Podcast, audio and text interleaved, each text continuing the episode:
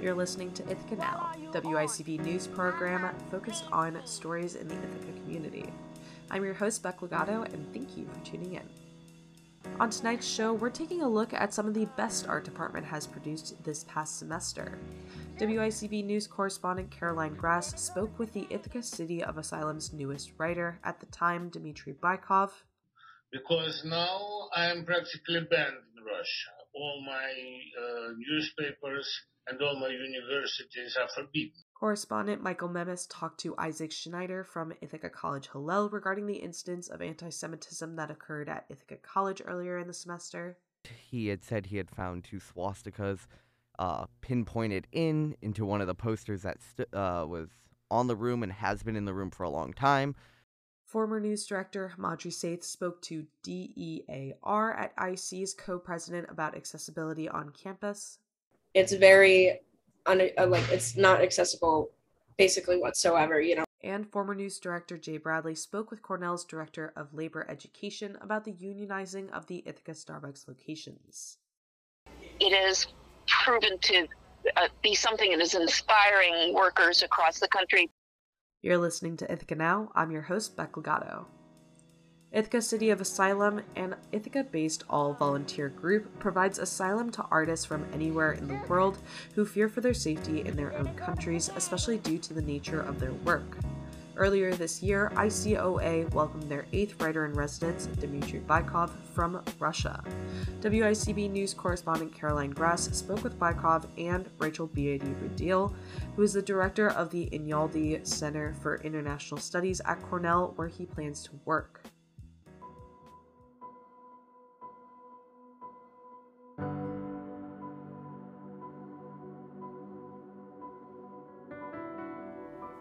Since 2001, Ithaca City of Asylum, an all volunteer group, has worked to make Ithaca a safe haven for writers and artists who are in danger in their countries for the work that they do. Last month, Dmitry Bykov, Russian writer, poet, journalist, public intellectual, and outspoken critic of Russian President Vladimir Putin, became the eighth writer in residence at Ithaca City of Asylum, or ICOA, and will be working with the Cornell University's Einaudi Center in their Institute for European Studies. Rachel Beatty Riedl, director of the Einaudi Center for International Studies, explained the process of having Bykov come to Ithaca and work with the university. Now, this is a particularly interesting collaboration because so many different partners came together to make Dimitri's stay here with us in the Institute for European Studies possible. That is that the Open Society University Network funded him as a, as a visiting critic, and we partnered with the Ithaca City of Asylum partners here in in town who provided a lot of logistical support um, as well to make him at home in Ithaca. And Dimitri's presence here on campus at Cornell is part of a larger initiative run out of our Vice Provost's Office for International Affairs that works with different scholars at risk, writers, visiting artists. Bykov said Cornell proposed for him to stay here, and he plans to write a novel during his time here and will lecture students as well.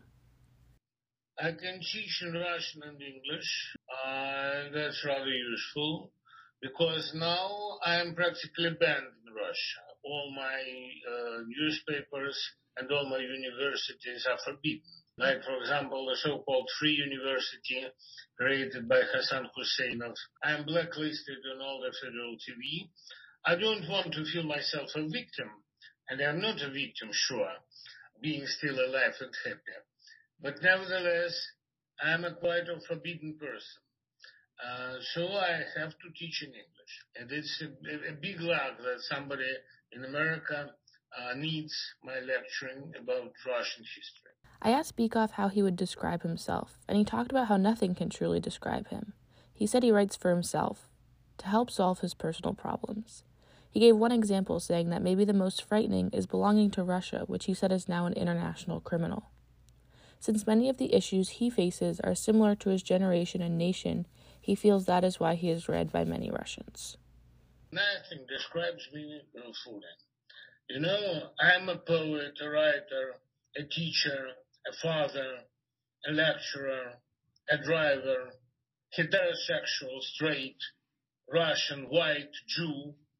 Uh, there are no exact definitions for any person, you know. I may be three times older than you are, and during this long life, I understood that there is not one single word which can describe me fully. That's the reason I'm writing a novel about the so-called multiple person, multiple disorder, uh, because there are many people in one, usually. It's a mistake that when we're speaking about one single person, we think that um, we oppose one concrete nation, name, and so on. There are five or six persons in each of us. In the spring of 2019, Bykov became ill on a plane and fell into a coma for five days. He recovered fully, but in an independent investigation from Bellingcat, they found that Bykov had been tailed by the Russian Federal Security Service, or FSB, and concluded that there were striking similarities between Bykov's illness and the poisoning of opposition figures Alexei Navalny and Vladimir Kara-Murza. I never thought about my poetry as about powerful arm against terrorism or dictatorship. But as I see that it is banned, that it is practically forbidden in Russia, it gives me such a flatter feeling uh, that they also need me and they feel me really powerful. Otherwise, maybe they would allow me everything. Yes, in Russia, poetic word is traditionally significant. And more than this, uh, such writers who can predict the future, and they can, as you see, they are not loved by government anywhere. In Russia, you know, power is somehow afraid of writers. Maybe they think we're magicians. And we are, really.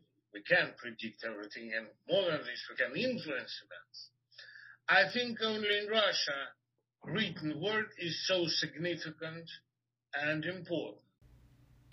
David Gaspari, chair of ICOA, said he got involved with the program in 2004. He said Ithaca is one of three cities of asylum in the entire country, with Pittsburgh and Detroit being the other two cities. He said in the past few years, ICOA partnered with the International Cities of Refuge Network, who vet applications of writers and try to find cities that might be able to support them. Gaspari talked about how he got involved with ICOA and why he feels it is important to offer writers and artists a safe space in Ithaca. In 2004, actually, a dear friend of mine died, and she had been a very good citizen and very engaged in the community. And as a sort of tribute, I thought, well, I want to do something useful. And some friends invited me to join the board of ICOA, and I said, sure. And it's also a sort of, I think it's a natural home for me, the, the idea of supporting writers and artists who are, who, who aren't free because of course we are about as lucky as we could be given where we live. I mean, yes, sometimes people have a Twitter spat against them or something like that, but no one is putting them in jail. No one is burning their books. So it's part of um, paying back a little bit of the luck that, that we have the truth is an interesting is, is an important thing and being able to say the truth about what's going on and spread it spread it to people that doesn't that doesn't stop a war uh, that doesn't make poor people better off immediately but somehow I guess I'm just convinced that, that the truth is an important thing and that uh, people who uh, represent it and stand up for it are doing good in the world. Beatty Riedl talked about the history of Cornell hosting scholars and the importance of having visiting writers and artists. Cornell actually has a long history of hosting um, scholars at risk. In the past several years, we've hosted scholars from Cameroon. We currently have a visiting scholar from Afghanistan. Uh, we have had several visiting scholars from Turkey, and that's just in recent history. Over decades, this kind of program, often in collaboration with the Institute for International Education, has played a very important role in terms of thinking about intellectual solidarity with our colleagues around the world who are unable to do their work because of the conditions um, at their home university and yet have such important insights to share and need to be able to continue doing that. And so Cornell University is not the only one. There are many universities around the United States that uh, take part in this process. And I would say that it's one of the important priorities and missions of, of our center, the Einaudi Center for International Studies, in terms of being able to provide this host hosting environment and intellectual home. Bykov explained that writing in the United States in safety is less pressure than writing in Russia. He said he invents the plots of his novels in Russia and then writes them in the US. In the United States, I don't feel the horrifying pressure which always uh, tortures me in Russia. You know, in Russia, you are afraid of every phone ring and of every knock at your door. You're afraid of any policeman who occasionally stop near your door. Uh, this fear kills any feelings. You know that there is only one enemy which kills love. That's fear. Even hatred doesn't kill love, but fear is dangerous. That's the reason I prefer not to feel fear. And I love living in the US, even when I don't work there. I have many friends there, and I try to um, spend half a year here. Currently, the plan from the International Cities of Refuge Network, ICOA, and Cornell is for Bykov to stay in Ithaca for two years. He will continue to write and teach here. The plan is flexible and could change, and Bykov said with how quickly the world changes, making concrete plans is foolish. Um, sure, I have plans, but you know, the most useless thing in the world, especially in such quickly changing world like nowadays, is to have plans. To, if you want to make uh, God laugh at you, tell him his, tell him your plans. That's the only way, maybe, to make him laugh now. Sure, I have plans to be back in Russia, uh, to take power and to change the country drastically. Uh, but I'm not sure they're ready to be changed so drastically. And so maybe I shall wait for a year or half a year. Nobody knows. Uh, I'm quite sure that in the end of this year, Russia would be changed and there would be no Putin. But that's my poetic feeling. In reality, Putin can survive me. I hope it, uh, it won't happen because he's too old and I'm comparatively young. Uh, but who knows? To change Russian power, the system of Russian power, the vertical, the pyramid of Russian power, you must change the mind of majority. I hope it will be changed soon, you know, because uh, the victory in war, or for example, the catastrophe in war, is a thing which can change your mind quickly. War is a locomotive of history. I'm sure that Russian mind will be changed. But I'm not sure it will happen quickly, and that's the reason Russia will need me.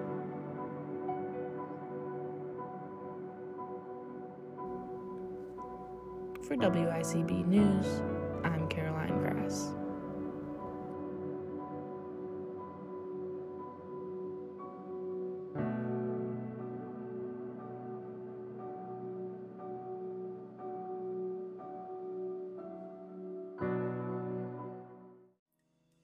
The repeated incidents of anti Semitism which occurred on Ithaca College's campus earlier this semester, and is something that Ithaca College has witnessed in the past, WICB News correspondent Michael Menace talked to the president of Hillel, Isaac Schneider, and shared about IC's Day of Learning that was organized to address these issues of anti Semitism.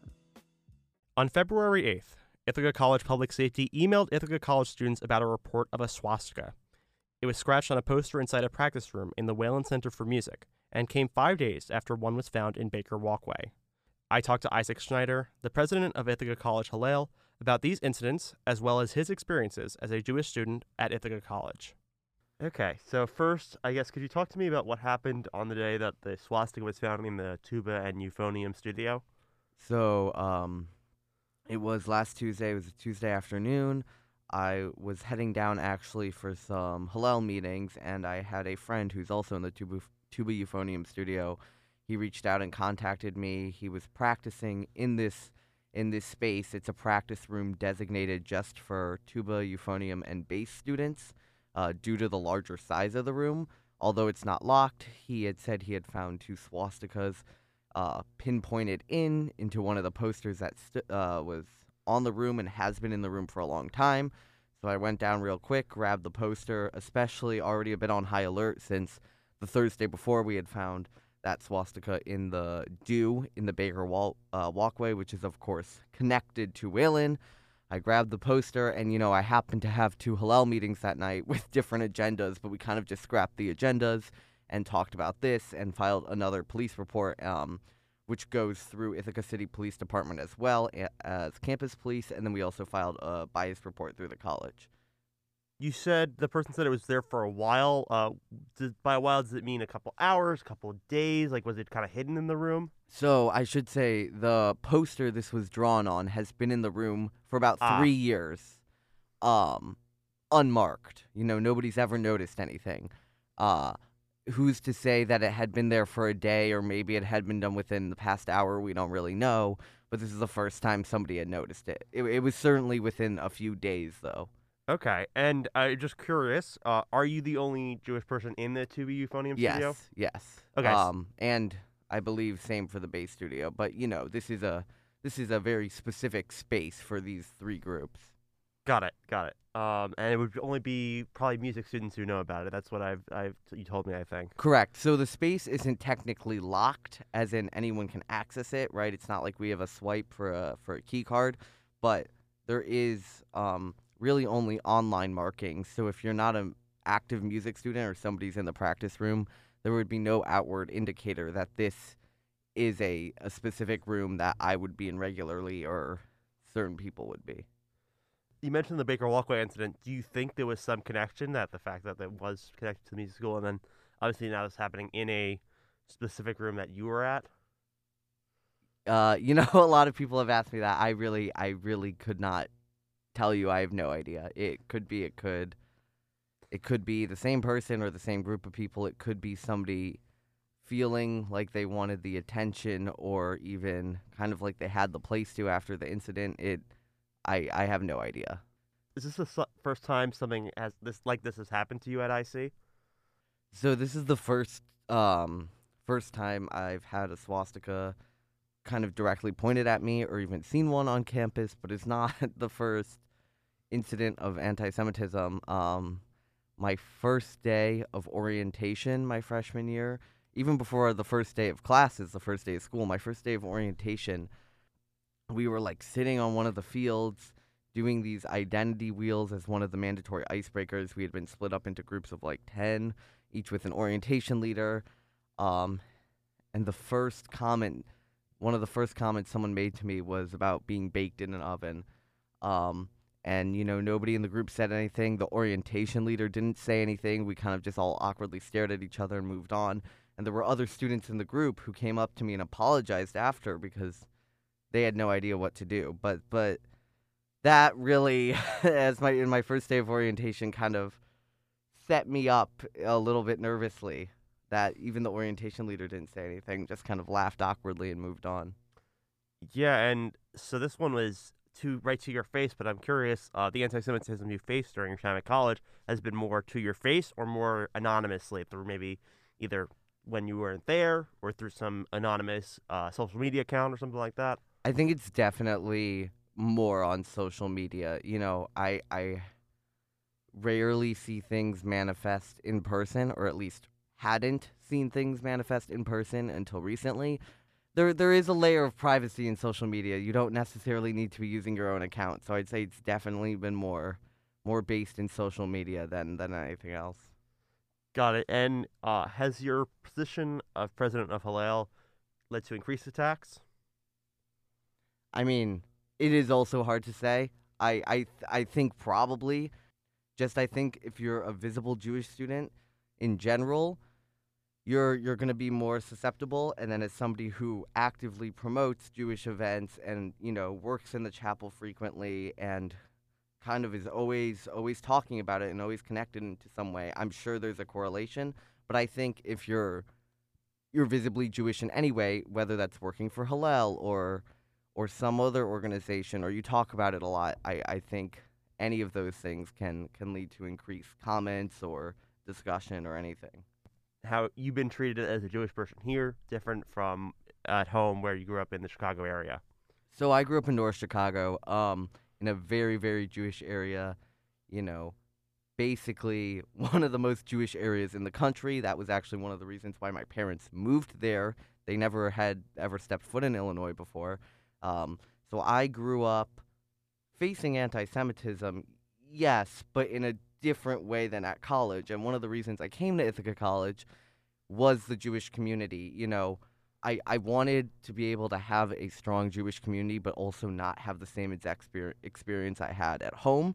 So I think I was preparing myself for a little more anti Semitism in general just by being honestly anywhere else in the world than, than my hometown.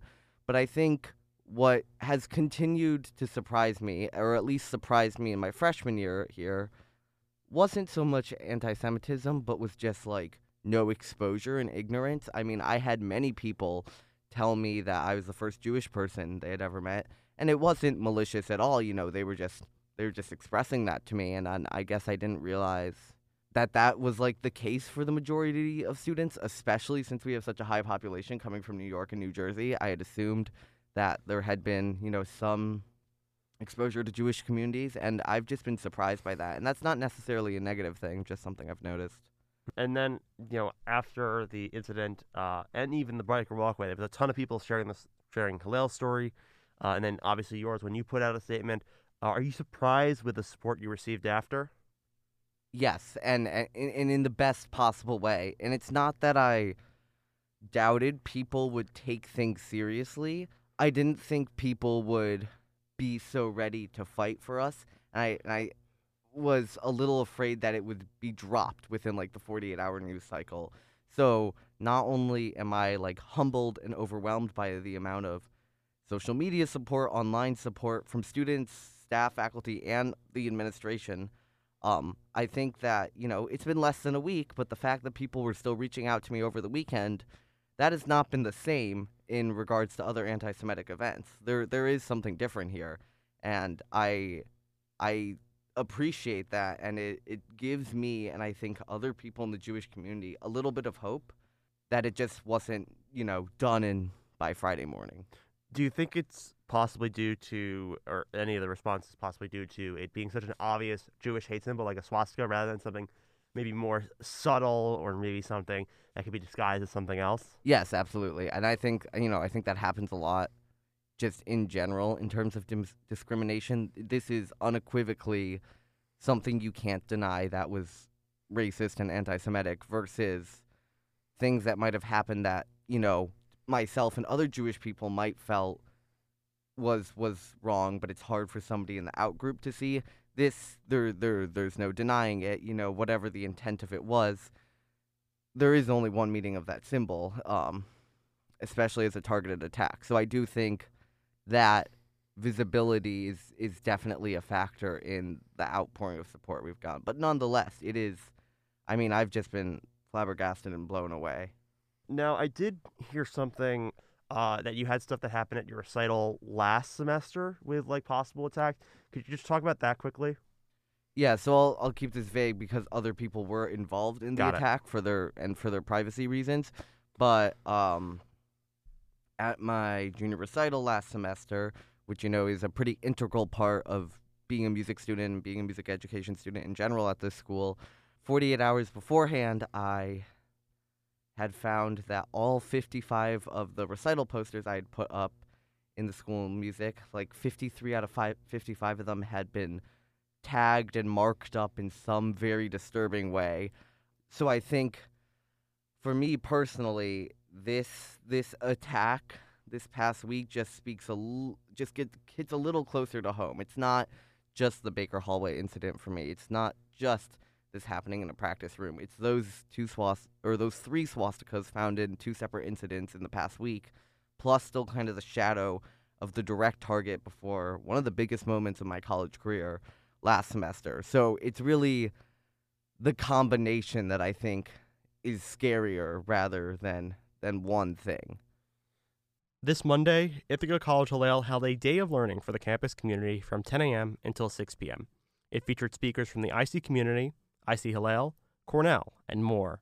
Over 300 people filled up Emerson Suites. Correspondent Jay Bradley was able to record Anti Semitism 101, which was led by Aviva Snyder, the campus support director at Hillel International. Um, these are some of the anti Semitic stereotypes we see. We're going to come back to this, so I just want to give you a minute to look at it. Um, deicide, the murder of God, that goes back thousands of years, um, where there's a belief that the Jews were responsible for killing Jesus. Um, and linked to that in the, in the um, through many millennia, there is this concept of a blood libel that Jews use um, the blood of children for things like making matzah.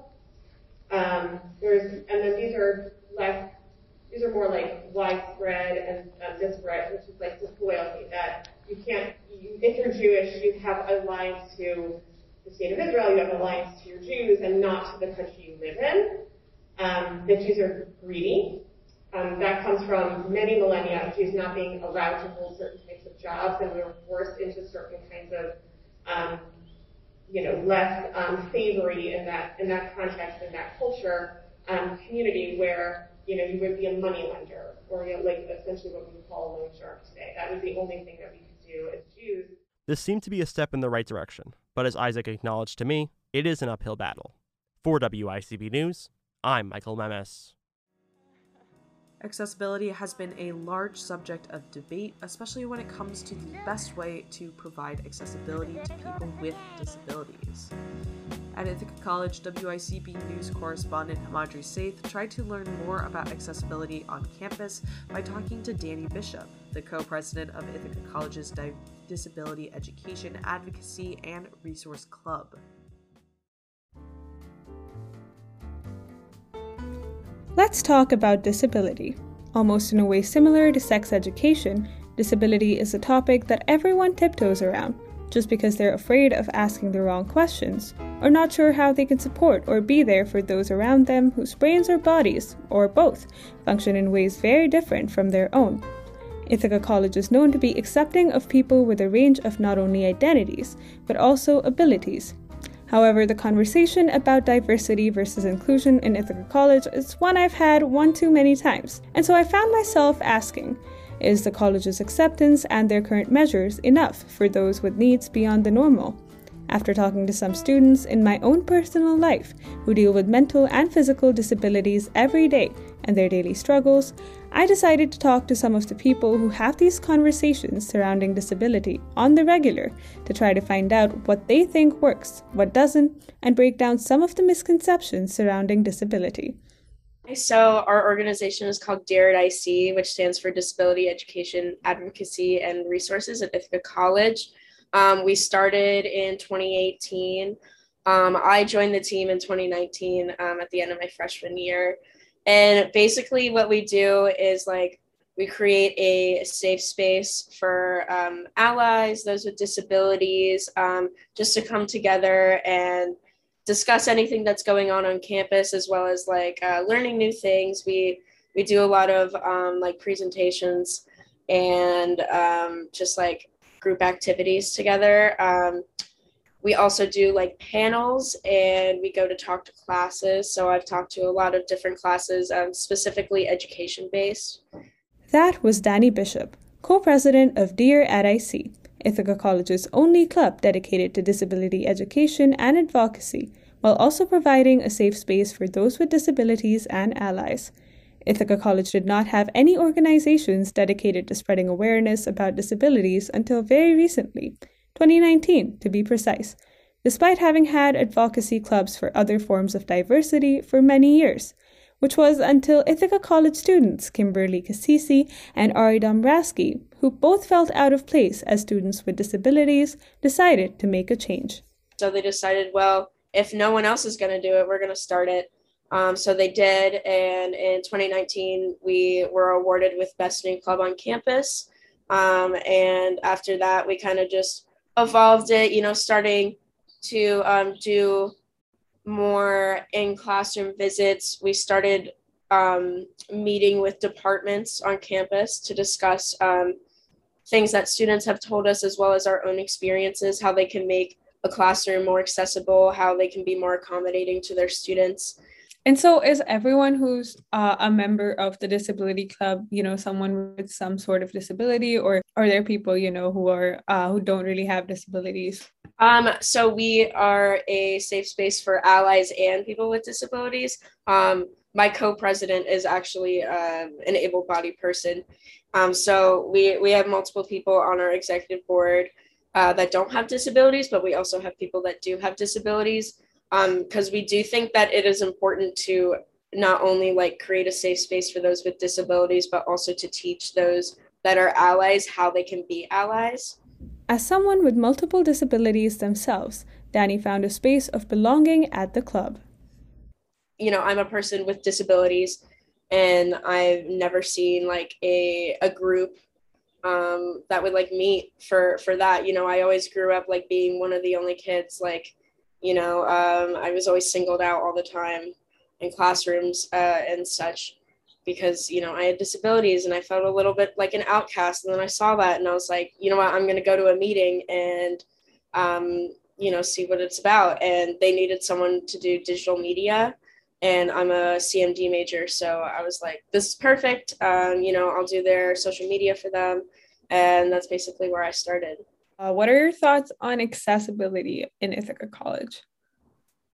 Um, so there's like multiple different levels of accessibility. Obviously, um, physically, it's very un- uh, like it's not accessible basically whatsoever. You know, it is on a hill, um, and there are uh, multiple elevators that don't work. There are a lot of doors where the the handicap button um, it doesn't work, or uh, we had an issue my first year where they would uh, actually shut down the handicap button after 9 p.m. because apparently disabled people don't go out after 9 p.m. The routes to get to elevators too are extremely long, um, and it's it's just a whole mess that way. Um, but for otherwise, it's it's okay. I would say um, SAS does a decent job at um, giving accommodations to people. They're really friendly and uh, they're, they're they're pretty easy to talk to for the most part. Um, but I do believe that they um, the college needs to start doing like training sessions with professors and faculty and staff um, because there are a lot of professors that aren't accommodating and um, you know go against people's accommodation plans, which is illegal, by the way. Um, so I feel like it needs to be addressed. Um, talking to the departments has helped for sure. Um, but you know, we need to take the extra step to like actually train these people to work with those with disabilities, um, to make a classroom that you know you don't have to like go out of your way to get these accommodations. The accommodations should already be put in place. Like for example, um, if someone needs captions on videos just always put captions on videos you know make it accessible in the beginning um, for everybody. Um, i don't know just make it as safe of a space as possible. They have to learn that they've got to plan in advance um, because you know you never know what kind of accommodations people are going to need. And sometimes people can't afford to get uh, like a 504 plan um, because that is a lot of money to get diagnosed and um, to get these accommodations in place. So having those accommodations in place may help those who don't even see themselves as a disabled person. I also asked Danny what she thinks about the work Student Accessibility Services is doing at Ithaca College. For those who don't know, SAS is IC's official non student organization that helps provide access to students with disabilities, whether it's academic accommodations, physical or residential accommodations, or others. So I think that they what they do really well is uh, communicating with students. Um, they uh, usually keep up on um, whether we need a update on our accommodation plan. Um, we always get an email every semester saying like, hey, do you want to update your accommodation plan, um, etc. Uh, they're really responsive, so you can get um, a meeting with them pretty easily. They're very kind people. Um, but I, a couple of the things that I think that should be changed is um, this is a like it's it's a small thing I I suppose, but um, they have you um like do a, complete a form online every single time you need to take a test and you like if you need like extra time or you need to be uh, put in a space by yourself with like low distractions um, you have to fill out that form by yourself for every single test quiz exam etc um, and a lot of kids with disabilities um, or a lot of students with disabilities they forget that they have to do that.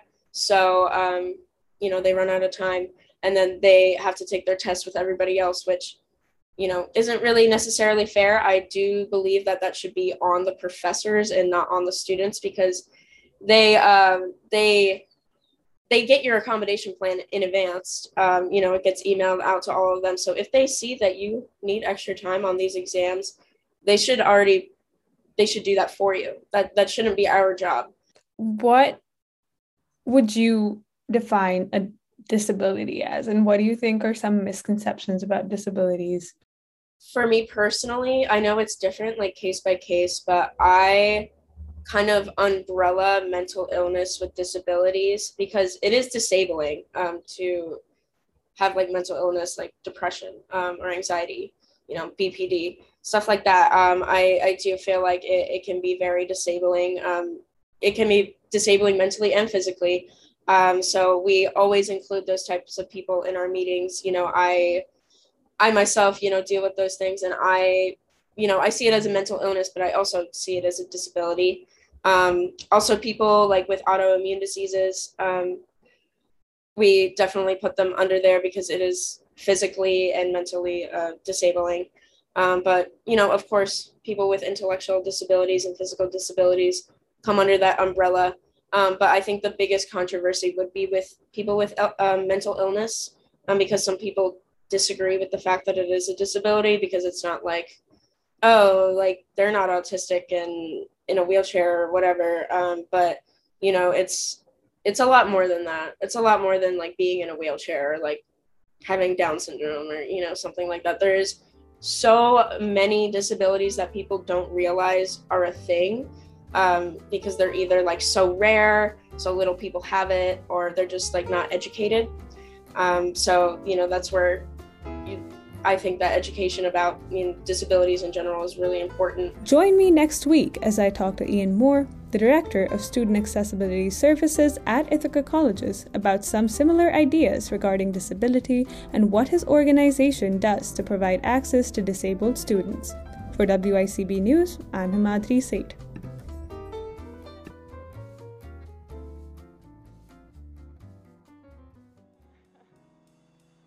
In Ithaca, multiple Starbucks locations in the local area saw employees fighting for collective action and greater worker power by unionizing.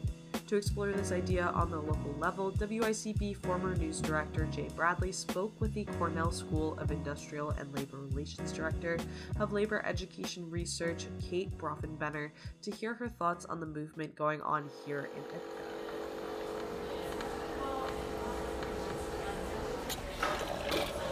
Ithaca's Starbucks locations have been in the news for a reason that's taken hold across the country in recent weeks. A petition was signed by 26 employees in Ithaca's three locations of the popular chain cafe, bringing them over the required amount to get a vote for unionization.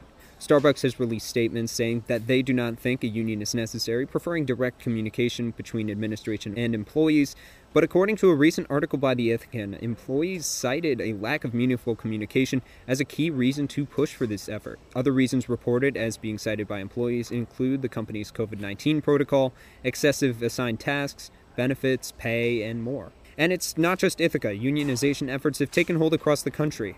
The Ithaca Starbucks workers themselves took inspiration from workers at a successful Starbucks unionization effort in Buffalo. Other large companies like John Deere, Nabisco, and Amazon have seen union creation attempts or labor action take place among their employees over recent weeks, too, as the mid pandemic labor movement has people vying for collective power at the same time that many others seek career pivots or resignations. To get a better sense of the moment, we spoke to Kate Bronfenbrenner, the Director of Labor Education Research at the Cornell School of Industrial and Labor Relations. The Starbucks campaign is a very exciting development in that it is proven to uh, be something that is inspiring workers across the country, especially young workers. The workers at Starbucks um, naturally are young, and they are uh, they're organizing not for the you know normal reasons. They're organizing. Yes, they're organizing about wages, but they're also organizing around issues of um, they they're they're organizing because of uh, broader issues of how they they feel about how Starbucks has treated them. They're organizing political issues. They're organizing um, about respect and dignity, and they're getting excited about Starbucks campaigns at each time another Starbucks organizes. And, and one, it's contagious. And when one Starbucks organizes, then another Starbucks organizes, and it spreads from one Starbucks to another. Yeah, and I mean, haven't we seen something similar to that in the Amazon warehouses in the last about two years? When uh, the first one, I believe it was Alabama that had the first unionization vote, and then others started to have, uh, you know, similar initiatives throughout the country. Is that correct? Yeah, and this happens. This happens in all movements where you know workers workers think it's not possible, and they are afraid to challenge an employer, or they're afraid to challenge um, a leader, and then they see that um, one group of workers do it, and they think, "Oh, you can challenge the boss," and and then they get the courage to do it themselves. Yeah, and and what kind of uh, do you think are the conditions that have changed in the last few years uh, that have started to bring labor back into the forefront, bring union organizing back into the consciousness of uh, people at these sort of jobs? Well, we had several things happen. First of all, the um, the Wall Street um, and the, saw that you know people in general started to distrust corporations more when they they saw that you know things were tough and the top the wealth distribution got more skewed and but COVID played a huge role, which is here where here everyone was making sacrifices. People were risking their health and their lives, and they saw that the uh, the those who were wealthiest and the corporate corporations were sacrificed not not just sacrificing less, but actually were making huge profits at the at, at the expense of all the rest of society. And workers particularly uh, service workers, uh, essential workers, including Starbucks workers and Amazon workers, who were, you know, feeding us, uh, supplying us with essential supplies, risking their lives, um, were um, were being expected to make great sacrifices. And when they asked for health and safety protections, when they asked for the right to organize, they were being slapped down, um, and and they had enough. Some quit, and some decided to stand up and fight back and organize a union. Yeah. So is this are these sort of actions really only being seen in the kind of more I, I guess people would refer to them as entry level service positions or like uh, warehouse jobs or is this being seen or or similar or different uh, things being seen in more kind of white collar sphere. I know there's uh, so many articles have been published about the Great Resignation. Tell me about how these things connect. See museum workers organizing. We see teachers going on strike. We see um, tech workers organizing. You know, we have media journalists organizing hmm. and striking. This is happening across the board. When we've had more digital media workers organizing, media workers organizing than ever before. So, no, this is happening across the board. And with what you see right now, how do you see this shaking out in about a year, two years? Do you think this will be a trend that continues, or do you hope to see that? Well, we've had we've had the uh, strike wave. Uh, you know, strikes are going up, and we have organizing go up. But you know, these things can also fizzle out it's really it's really up to the labor movement to take advantage of this and build on it and do the right thing and and and workers to um, keep standing up. And it also depends a lot on the economy. I mean, we just had today a, a war breakout in um, Eastern Europe, and wars. You know, the entire economy can change when war mm-hmm. happens. So there are many variables. And what are some of the main goals and objectives you've seen different labor organizing movements uh, kind of strive for uh, over the last few years? The American labor movement is very diverse. It goes from the, you know, we have building trades all the way to entertainment unions. So, you know, we've had some big changes. The labor movement has, you know, united with Black Lives Matter and the immigrant rights movement. And my hope is that the labor movement is going to become increasingly a social justice movement and an environmental movement. Um, it's going to become a global movement because only when the labor movement sees itself as part of a, a you know, a global social justice movement that uh, understands that it can all, it only when it sees um, the, the rights of all workers worldwide will it become, will it be able to really organize and grow. And that so its strength lies in, in seeing itself as something much bigger. Um, and and focusing on the rights of all workers. And is there anything else about, uh, especially regarding uh, unionization in Ithaca, like how how difficult is it to get something moving? Because I know they've said it will take a few months at least to get uh, a union actually like approved and, and kind of codified. Like, what is that process generally like? Well, you know, there's the legal process, and they're starting to act like a union, and the workers and the union can start acting like a union right away. And so you can start um, you can start building power in the workplace and starting to take action.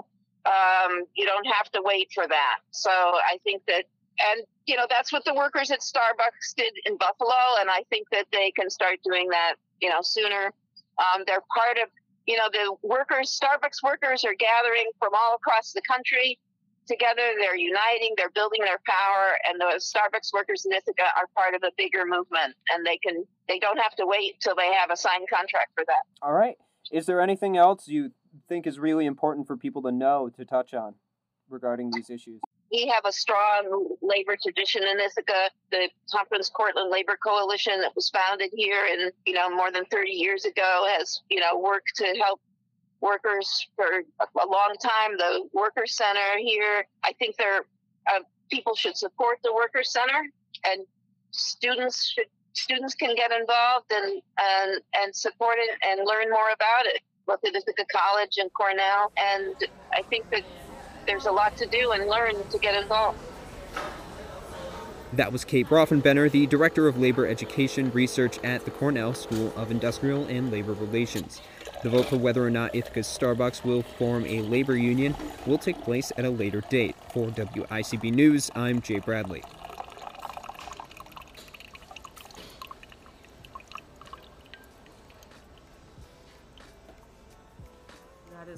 For tonight's edition of Ithaca Now. You can listen to all of our stories on WICB.org. And if you'd like to listen to past shows, follow WICB on SoundCloud and subscribe to Ithaca Now to hear this show anywhere, anytime. Also, make sure to subscribe to the latest to hear our daily newscast every single weekday. Just search WICB News Presents on your favorite podcast app. For more content throughout the week, you can follow us on Twitter, Facebook, and Instagram, all at WICB News. This show wouldn't happen without the support and assistance from Manager of Television and Radio Operations Jeremy Menard, WICB Station Manager Connor Hibbard, and Programming Director Harrison Kona. Thank you. Ithaca Now is produced by News Director Himadri Seth, with assistance from News Managing Director Jordan Burking, News Production Director myself, and Social Media and Web Coordinators Emma Kirsting and Inbayani Umverison. All of the music from our show's intro and outro comes from Dr. Dundiff of Louisville, Kentucky. Have any feedback, story ideas, just want to say hi? Feel free to reach out by emailing news at wicb.org. We will be back with a full episode of Ithaca Now at 7 p.m. next Sunday.